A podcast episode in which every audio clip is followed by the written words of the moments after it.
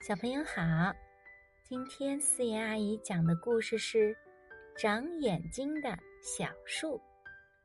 活泼的梅花鹿，它在小树林里跑着，几张藤叶儿挂在了它的脚上，它也不知道。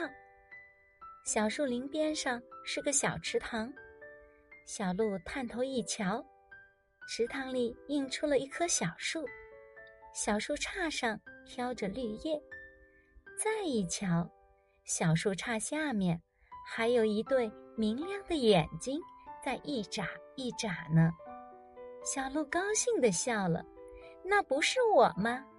我变成一棵小树了，还长着树叶呢。”就在这时，有两只漂亮的小鸟落在这一对树杈上了。它们跳上跳下，还唱着好听的歌儿呢。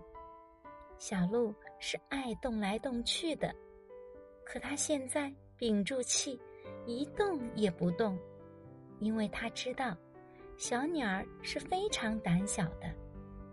小鹿从平静的水面上看到，两只小鸟儿真愉快，它们有唱不完的歌。小鹿在心里悄悄地说：“唱吧，唱吧。”我是一棵快乐的小树，欢迎小鸟儿来唱歌。小朋友，你知道谁是快乐的小树吗？我是四叶阿姨，我们下一个故事见。